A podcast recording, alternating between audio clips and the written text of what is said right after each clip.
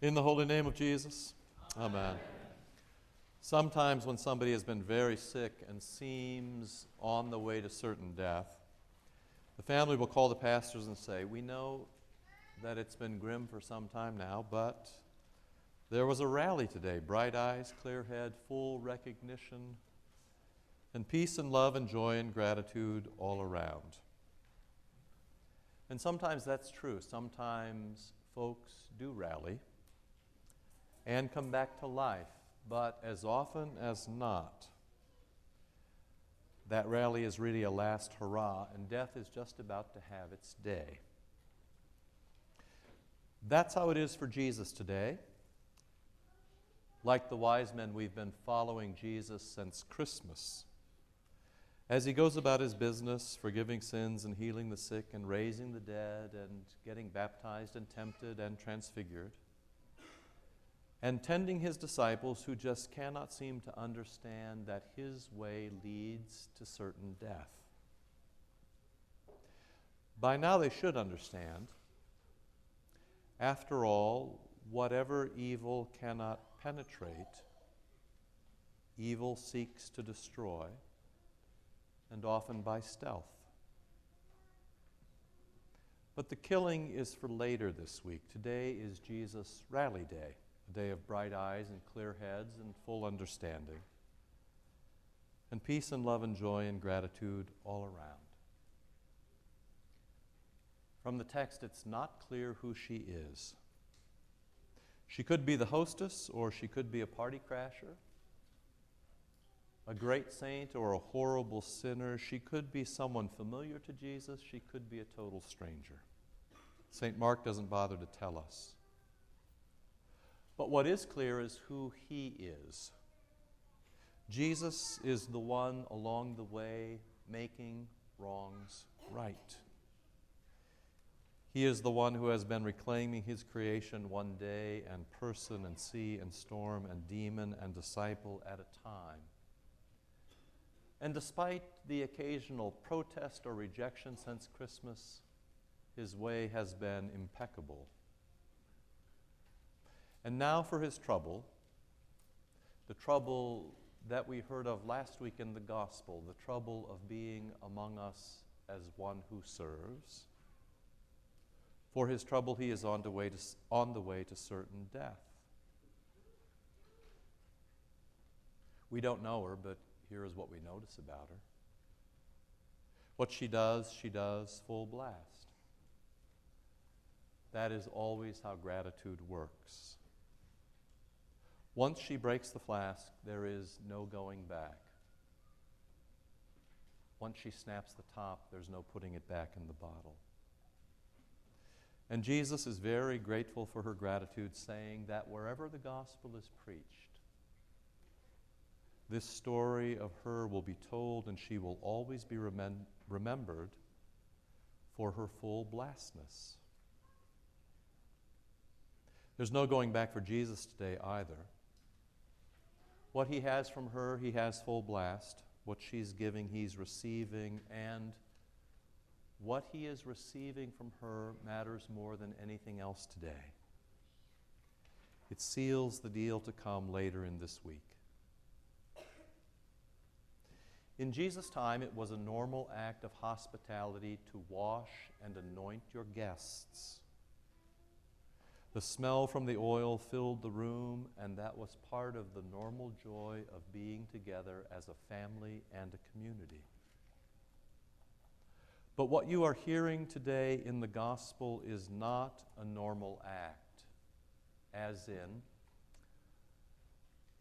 I've got a year's worth of salary. Should I spend it to anoint Jesus or should I feed the poor? Either of those would be normal. But this is not normal. When she pours the oil on his head, when she goes for the head, she is giving Jesus last rites. Or, as we know it in our book, the commendation of the dying. The poor you will always ha- have with you, says Jesus. You'll always have a chance to feed the poor. That's normal stuff. But what she's just done to me is unnormal. It's a once in a lifetime thing, and it is extraordinarily beautiful because it belongs to my last things. It really is beautiful. What would normally be a sadness, a certain death, is redeemed by the smell of the oil. That oil given and received means that she and Jesus are a perfect match. Together they live within what Luther liked to call the great exchange. He, the anointed Messiah, takes what she's got sin, death, hell, and he gives what he's got forgiveness, and then love and joy and peace and community and family. So today's sadness is not a normal sadness because the smell of the oil redeems the day. And it means that evil and death will not have the last word. Sometimes, when someone here has been very sick and seems on the way to death, the family will call the pastors and say, We know it's been grim, but today was a rally day. Bright eyes, clear head, full recognition. There was peace and love and joy and gratitude all around. And of course, we always hope so. But when pastors get that call, we usually grab the oil and go and do for her what she did for Jesus. In our liturgy, in the commendation of the dying, we name the name of baptism. And if we can, we hear a last word of confession and we pronounce a final absolution. And we give a final Eucharist, traditionally called the Viaticum bread for the journey, life for the way. And then we pray the prayer that our Lord gave us to pray, and then we break the flask. And we touch. Because it's terribly important to touch people who are sick and dying to remind them that they're still part of the community. And we anoint with the words of Aaron, Israel's first high priest The Lord bless you and keep you. The Lord make his face shine on you and be gracious to you. The Lord look on you with favor and give you peace. And that oiling, that chrism, the Christing, marks a lifetime of Jesus' work in and on and through and for a person. It means that your last smell in the church is the same as your first smell in the church. What you smelled when you were anointed at your baptism is the smell that you get as you go to certain death. The last thing you smell just before you live again. So, dying can't be the ultimate sadness because death is no longer normal. Because the smell of the oil means that evil and death will not have the final say. Even if you are so far gone that you cannot hear the name of Jesus or speak your final confession or hear your final absolution or have your final viaticum, you can still smell your Jesus on you and near you and for you and in you. And your nose assures you that you've been saved.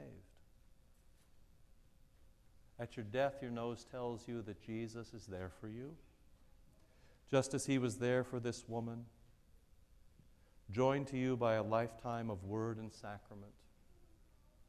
And if he's joined to you and he is indestructible, then you are indestructible.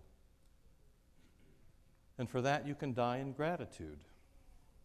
It is a beautiful thing. There's nothing more to do now. We've traced his way of wise men and wise women from Christmas to the cusp of Holy Week.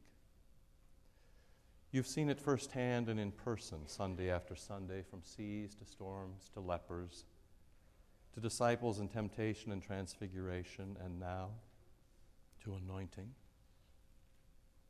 To a day like this, a rally before death when everything clicks and all is forgiven And there's love and joy and peace and community and gratitude. And He leads and we follow, and He speaks and we obey, and He serves and we are served, and He takes our ills and exchanges them for His graces, for His viaticum. There's nothing more to do. It's your way now. Care for it well. In the holy name of Jesus. Amen.